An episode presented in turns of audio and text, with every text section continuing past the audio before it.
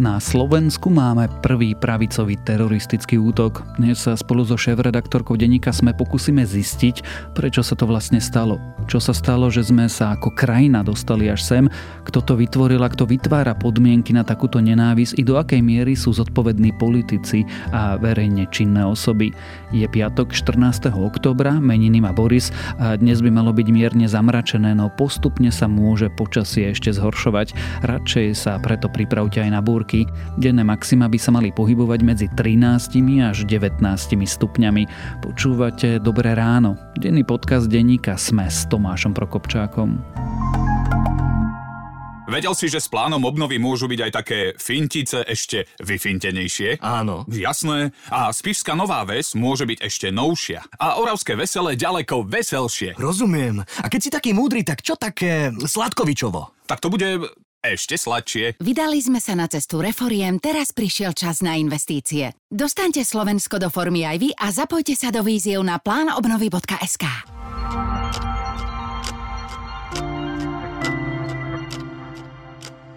A teraz už krátky prehľad správ. Generálny prokurátor Maro Žilinka včera zaslal reakciu na streľbu na Bratislavskej zámodskej ulici až potom, ako mu denník sme poslal otázky. Po auto nehode na Zochovej ulici, pri ktorej zomrelo 5 ľudí, pritom generálny prokurátor napísal samostatný status, v ktorom vyjadroval sústrasť rodinám obetí. Premiér Eduard Heger potvrdil, že útočník, ktorý v Bratislave zastrelil dvoch ľudí, sa fotil aj pred jeho panelákom. Útoky na mimovládky a na politikov rozoberal aj vo svojom manifeste, ktorý zverejnil pred útokom na Zámodskej ulici. Poistenci štátnej všeobecnej zdravotnej poisťovne môžu mať problém v novej nemocnici na Bratislavských boroch. Poisťovňa totiž stále s nemocnicou neuzavrela zmluvu. Podľa informácií denníka SME je dôvodom Igor Matovič, ktorý mal zakázať uzatvoriť s nemocnicou kontrakt. Viac sa dočítate v článku Jana Krempaského, ktorý nájdete na webe Sme.sk. Spojenci Ukrajiny pod vedením NATO oznámili, že Ukrajine dodajú pokročilé zbranie protivzdušnej obrany. Zbranie, ktoré prisľubili Spojené kráľovstvo, Kanada, Francúzsko a Holandsko, budú zahrňať strely aj radary. Francúzsko povedalo, že nebude reagovať jadrovými zbraňami, ak by ich Vladimír Putin použil na Ukrajine. Emmanuel Macron tiež odkázal, že na túžbu ruského prezidenta Vladimíra Putina po vojne chce on reagovať dialogom, no Rusko musí najskôr rešpektovať územnú celistvosť Ukrajiny. Ak vás správy zaujali, viac nových nájdete na webe Deníka Sme alebo v aplikácii Deníka Sme.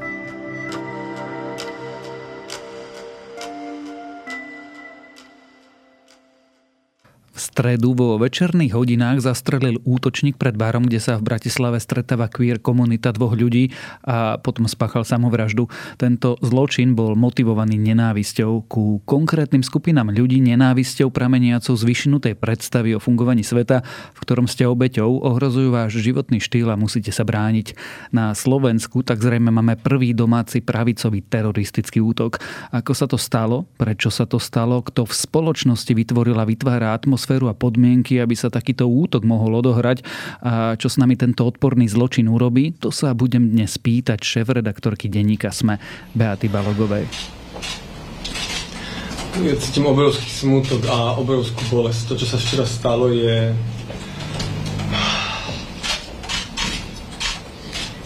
Je hrozné. Bola to proste úkladná poprava.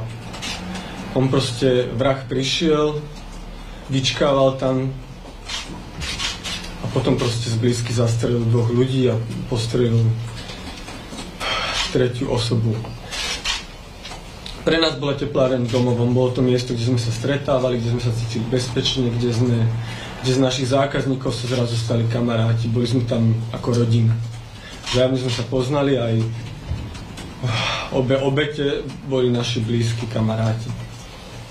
Mňa to veľmi vydesilo, lebo nebolo to ani z afektu, bol to dlhodobo plánovaný, očividne dlhodobo plánovaný čin. Bej, už môžeme najisto povedať, čo sa v stredu večer stalo a že to bol teroristický útok? Zradikalizovaný mladý človek v Bratislave zastrelil dvoch členov LGBTI komunity. Takto zjednodušenia stručne opísané. To vyznieva až takmer až policajná správa, lenže za tým sa skrýva naozaj dlhoročná nenávisť a dlhoročné rozosievanie nenávistí voči skupinám menšín a voči tejto komunite. Myslím si, že to vôbec nie je prekvapivé, že sa to stalo. Bola to len otázka času a tým, že sa to stalo, tak e, si uvedomujeme, ako dlhé roky vlastne sa na to vytvárala pôda v tejto spoločnosti, aby sa to udialo. Keď hovorí, že ten proces trval roky, že bol iba otázkou času, kedy sa niečo podobne stane, znamená to, že nenávisť je na Slovensku novým normálom? Z časti to znamená, že na Slovensku nenávisť je novým normálom, ale z časti to znamená, že niektorí politici zneužívali a zneužívajú oveľa intenzívnejšie to, že čas spoločnosti ostáva zakotvená v stredoveku. Všetci poznáme, ja poznám homosexuálov, ktorí veľmi trpezlivo odpovedajú na otázky, či majú frajerky, kedy sa oženia, či budú mať deti a musia si vymýšľať také odpovede, ktoré nebudú podozrivé. Asi všetci poznáme homosexuálov, ktorí sa priznávajú k svojim citom, k svojemu skutočnému ja v intimnosti svojich domovov. Poznáme ľudí, ktorí to robia preto, že nechcú ubližiť rodičom, pretože pochádzajú z menších miest a chápu, že by to ich okolie neunieslo. A sú to dobrí ľudia, veď nepochybujem, že sú to dobrí ľudia, ale toto sa už nedá povedať napríklad o politikoch, ktorí vyslovene čerpajú z tohto pocitu alebo z toho, že čas spoločnosti stále má takú predstavu, že homosexualita je choroba. A v podstate je to len nedostatok seba zaprenia, že je to sebeckosť, že tí ľudia sú bezohľadní, že chcú rozvracať rodinu, chcú znepokojovať okolie. A vôbec sa nepracuje s tým, aby celé generácie pochopili, že, že to sú milné predstavy. A myslím si, že za uplynulé roky ešte intenzívnejšie začala skupina politikov pracovať práve s touto voličskou skupinou. Začala ich utvrdzovať v tom, že tieto predstavy sú správne že tieto predstavy sú súčasťou identity Slovákov. Vzhľadom na to, že na politickej scéne sa spritomňuje celý rad politických e, strán ultraliberálnych, ktorí majú programe doslova propagáciu LGBTI, gender ideológiu, propagáciu pedofilie a rozklad našej rodiny, strana Vlas tu symbolicky pred iniciatívou Inakosť prezentuje svoje myšlienky v tom smere, že pokiaľ by sme toto dovolili, tak urobíme z územia Slovenskej republiky priestor pre sexuálne zvrátenosti, nenormálnosti a rozklad našej rodiny. Prečo to robia? Prečo po 10 ročiach tu máme e, skupinu ľudí, ktorá má jednak strach prihlásiť sa k tomu, že je súčasť akejkoľvek menšiny. A potom skupinu ľudí, ktorá si na tom postavila cynicky svoju politickú agendu. Jednak myslím si, že tí, ktorí troška sledujú politický vývoj a majú svoju politickú agendu, tak to odsledovali od susedov. It's about the right of the kid and the parents, you know? It's not about homosexuals. Lebo tam veľmi úspešne s tým pracuje Viktor Orbán a veľmi úspešne pracuje s tou predstavou, že bruselská lobby vlastne chce presadzovať práve túto LGBTI alebo LGBTI agendu a urobili o tom napríklad celonárodný prieskum, či ľudia chcú aby už v škôlke deťom vysvetľovali zmenu pohlavia, alebo či si želajú, aby ich deti raz mohli podstúpiť zmenu pohlavia. A veľká časť voličov Viktora Orbána verí, že to tak je. A myslím si, že práve politici, populisti, ktorí nemajú inú agendu a môžu sa opierať len o túto voličskú skupinu, alebo teda o voličskú skupinu, ktorá má mierne utlačený rasizmus alebo aj otvorený rasizmus alebo má rôzne tieto fóbie a nedokážu iným spôsobom oslovať voličov. A majú naozaj pocit, že toto všetko môžu skryť pod pojem konzervatívna politika, ktorá je o niečom úplne inom a v tomto vidia šancu. Dovolím si nechať jednu otázku na záver, špeciálne kvôli vám, pán Dimeš, že som si dal moje gay tričko. Aký máte s nami problém? Ja s vami nemám absolútne žiaden problém, nikdy som ani nemal.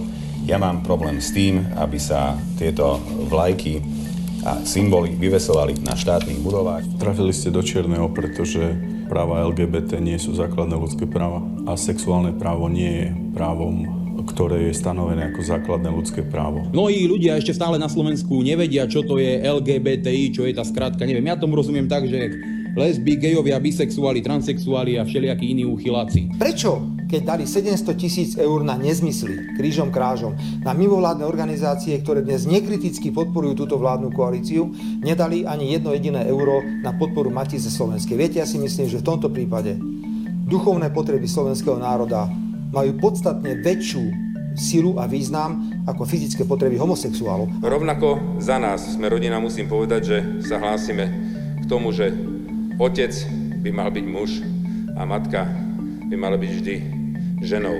S týmto plne súhlasíme a sme radi, že zvyšky zdravého rozumu sa aspoň v tejto časti Európy zatiaľ udržiavajú, aj keď sú veľmi napadané a bojuje sa proti ním. Funguje to? Funguje toto hľadanie a vytváranie si nepriateľa na to, aby si bol politicky úspešný? Určite to funguje a myslím si, že za posledné roky toto veľmi zafungovalo na Slovensku. Jednak to zafungovalo v tom, že politici niektorí mali pocit až verejne sa vymedzovať voči tejto komunite. Veď e, Igor Matovič v jednom svojom takom prejave na Facebooku hovoril, že, alebo napísal, že novinári na neho útočia, pretože on sa neidentifikuje so skupinou LGBTI. Viete, čo na čo sa hnevám? Na zaujatosť médií. Na no sebestrednosť médií, no. na aroganciu šéf-redaktorov, na aroganciu novinárov, ktorí si jednoducho povedia, že keď nie som LGBTI orientovaný, tak som absolútny nepriateľ. Myslíš si, že je mu trápne teraz? Nemyslím si, že je mu trápne, veď on to aj dokázal, že mu nie je trápne. Aj keď človek sa cíti trápne, keď čítal jeho reakciu, lebo Matovič vlastne urobil to, čo robí posledné mesiace ešte aj v tejto situácii. Mal vlastne ten katastrofický, tragický neodhad situácie, že seba prezentoval ako obeď. A ja som si povedala, že to je zbytočné komentovať, ale tento človek stále riadi svojím spôsobom vládu a treba povedať, že prečo je nehorázne, ak e, Igor Matovič v tejto situácii prezentuje seba ako obeď. Igor Matovič je väčšinou kritizovaný, alebo to, čo nazýva útokmi, je kvôli tomu, ako vedie túto krajinu, čo robí v politike, ako sa správa, ako útočí na všetkých, ktorí ho kritizujú on nie je kritizovaný alebo nečelí ani útokom za svoju sexuálnu orientáciu, za svoju farbu pleti alebo za svoj pôvod, ani za to, že je Slovák. Čiže on nie je obeď, on je politik. A to, ako ešte aj v tejto situácii sa snažil pretláčať svoju politickú agendu a snažil sa nakresliť mapu nepriateľov, kde samozrejme okamžite vsunul novinárov, ktorí tu rozoštvávajú, tak to je symptomatické. Igor Matovič vlastne svojou reakciou ukázal, prečo sa toto na Slovensku stalo. A prečo? Preto, že politici, podobne ako Igor Matovič, z vlastných veľmi zištných dôvodov potrebujú vytvárať skupiny nepriateľov a potrebujú, aby im voliči uverili, že je to vlastne v rámci boja za ich identitu. A tým, že konzervativizmus je pojem, pod ktorý môžu akože všetci, ktorí nemôžu otvorene povedať, že, že som populista, že som fašista, tak pod tento pojem oni vedia pozametať všetko možné. A toto využívajú, a to presne predviedol aj Igor Matovič. Ale vlastne nielen on, lebo ak človek tak sledoval tie politické reakcie, ako opatrne na špičkách chodili okolo toho, že áno, zavraždili tam ľudí, homosexuálov a nie len akože bežných ľudí, že, že to nebola ako bežná kriminálna vražda, čo je tiež, veď a každá vražda je tragédia, ale snažili sa naformulovať tie postoje tak, aby sa mohli vyhnúť tomu, že to sú ľudia ako my, týka sa nás to, bezprostredne sa nás to týka a, a je to aj naša zodpovednosť. Ja sa nechcem viac rozprávať o Igorovi Matovičovi, predsa len toto nie je psychoterapeutický podcast. Ako je ale možné, že sa deje toto, čo opisuješ, že generálny prokurátor, ktorý tu riešil proaktívne nejakú speváčku, ktorý eh, mal veľmi silné vyhlásenie, keď sme na Zochovej mali nehodu, sa vyjadril až potom, keď sme mu poslali my v denníku sme otázky. Ako je možné, že premiér najskôr hovoril o nejakom spôsobe života, až potom na tlačovej konferencii sa teda korigoval. Prečo sa to deje? Preto, čo som opisovala, že ich voličská skupina alebo ich voliči ich predstava je taká, že toto odo mňa môj volič nechce počuť a zrejme to tak autenticky cítia, že ja ne, nereprezentujem týchto ľudí, je to menšinová skupina a je to agenda liberálov. Pýtam sa preto, že sama si povedala, že ako keby sa stále pohybujeme na úrovni predstav a mýtov zo stredoveku. Ako je možné, že po desaťročiach biologického výskumu, výskumu na poli spoločenských a politických vied stále sa zaoberáme rovnakými predsudkami a len slovo homosexuál v tej vete môžeš vymeniť za slovo žid alebo čokoľvek, čo sme kedysi nenávideli. No ešte troška sa vrátim k tej prvej časti tvojej otázky a toho, čo som začala vysvetľovať, že tým, že počas tých posledných rokov zo slova liberál vlastne tejto politickej reprezentácie sa podarilo urobiť takmer nadávku. A ich predstava je, že obhajovanie homosexuálov je liberálna agenda. A myslia to čo najpejoratívnejšie, ako sa to dá myslieť. A nedokážu toto zo seba striasť ani vtedy, keď sa od nich očakáva úplne základný ľudský postoj. Keď sa od nich, od nich očakáva, aby vyslovili, že, že sú to naši spoluobčania a, a sú proste ako my a toto nepovedia, lebo to považujú za príliš liberálne a je to tá smutná časť toho príbehu. To, čo ty hovoríš, že, že napriek ako všetkému tomu vývoju, že vyzerá to, ako keby sme sa opäť klzali dozadu. A nie len u nás, ale nie vlastne v Európe aj v Spojených štátoch. A je to úplne prepojené tým politickým hnutím, ktoré sa dostáva k moci. Je to prepojené tým, že politici oveľa viac sa sústreďujú na emócie svojich voličov, než na rozumovú aktivitu. A je to presne spojené s tým, že mnohé udalosti vlastne vyvolávajú frustráciu v tých voličoch a oni namiesto toho, aby riešili dôvody tej frustrácie, tak pracujú s tou frustráciou a je to ako začarovaný krúh, lebo tí ľudia budú ich voliť len dovtedy, ak oni nejakým spôsobom im naservírujú nepriateľov, ale to keď urobia, tak opäť bičujú nejaké emócie. A my sme sa tu už rozprávali a nepamätám si presne na akú tému, ale pamätám si, že sme hovorili o tom, že to bičovanie emócií je veľmi nebezpečné v spoločnosti, lebo môže dospieť k vražde. A teraz sa to deje, lebo to dospelo na ten bod, že tu niekto zabil dvoch ľudí. A nie len preto, že pozeral nejaké zahraničné videjka, ale preto, že vyrastal alebo žije v prostredí, kde jednoducho ako takéto predstavy sú živené a jednoducho mal pocit, že nastáva čas, keď takto sa to má riešiť. Môžeme povedať, že títo politici, tieto verejne činné osoby sú spolupáchateľmi? Tak je to otázka semantiky, ale sú za túto situáciu zodpovední. A nie je to moja myšlienka, myslím, že Tomáš Bela to napísal na Twitteri, že, že ak niekto považuje Roberta Fica za spolu zodpovedného za tú atmosféru, ktorá viedla k vražde Jana Kuciaka a Martiny Kušnírovej, tak nemôže nepovažovať Igora Matoviča za spolu zodpovedného za túto vraždu. Čiže asi takto by som túto otázku zhrnula. K záveru sa opýtam tú ťažkú otázku a to je čo s tým? Sme v stave, keď zavraždili dvoch mladých ľudí len preto, že patrili k nejakej menšine. Treba prejaviť spolúčasť, akože treba prejaviť empatiu a treba tým politikom nakričať do tváre, že my sme ako oni a že, že spolu cítime s nimi a nedáme si tú LGBTI komunitu. Sú súčasťou tejto krajiny, sú súčasťou našej kultúry a postaviť sa za nich. To je jediná cesta. Dá sa táto krajina opraviť?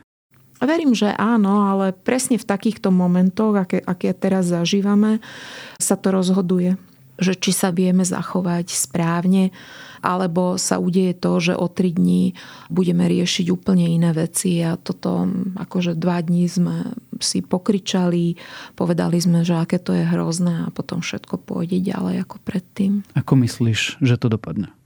Tak verím, že tá časť spoločnosti, ktorá pochopila, že toto je veľmi vážna vec, že nedopustí, aby bez nejakej vnútornej zmeny sme toto opäť niekde zahrabali do kalendára, aby sme na to zabudli. Tak chcem veriť, že máš pravdu o spoločnosti, ktorá vytvorila atmosféru na to, aby tu mohli zavraždiť ľudí len za to, že vyzerajú alebo správajú sa inak. Ako väčšina sme sa rozprávali so šéf-redaktorkou denníka SME, Beatou Balogovou. Veľa sa hovorí o tom strelcovi, ale teda predpokladám, že aj títo dvaja chlapci boli vaši priatelia a, a poznáte sa. Tak akí boli? Skúsme aj na nich trochu zaspomínať tak boli to mladí chalani, ktorí mali život pred sebou, ktorí proste boli krehkí, zraniteľní. Dúfali, že môžu žiť v tejto krajine a byť rešpektovaní, ale nedostali šancu.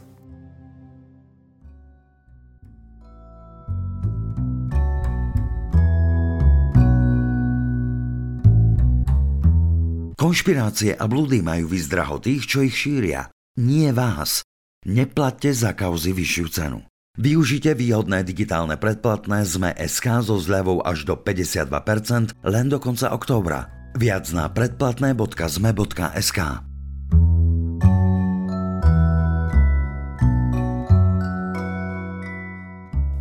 dnes vám neodporúčam žiadnu knihu alebo film či hudbu. Namiesto toho si radšej nájdete čas na svojich blízkych a povedzte im, že ich máte radi, pretože sú okamihy, keď to všetci potrebujeme počuť. A to je na dnes všetko.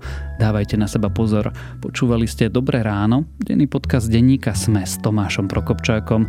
Dobré ráno okrem mňa moderujú aj Zuzana Kovačič-Hanzelová a Jana Maťková. Na produkcii sa podielajú Marek Franko, Adam Blaško, Viktor Hlavatovič a Kristýna Janščová. A pripomínam, že dnes vychádza aj nová epizóda podcastu Piatoček a TFM zajtra vyjde Klik a v nedelu nové dejiny.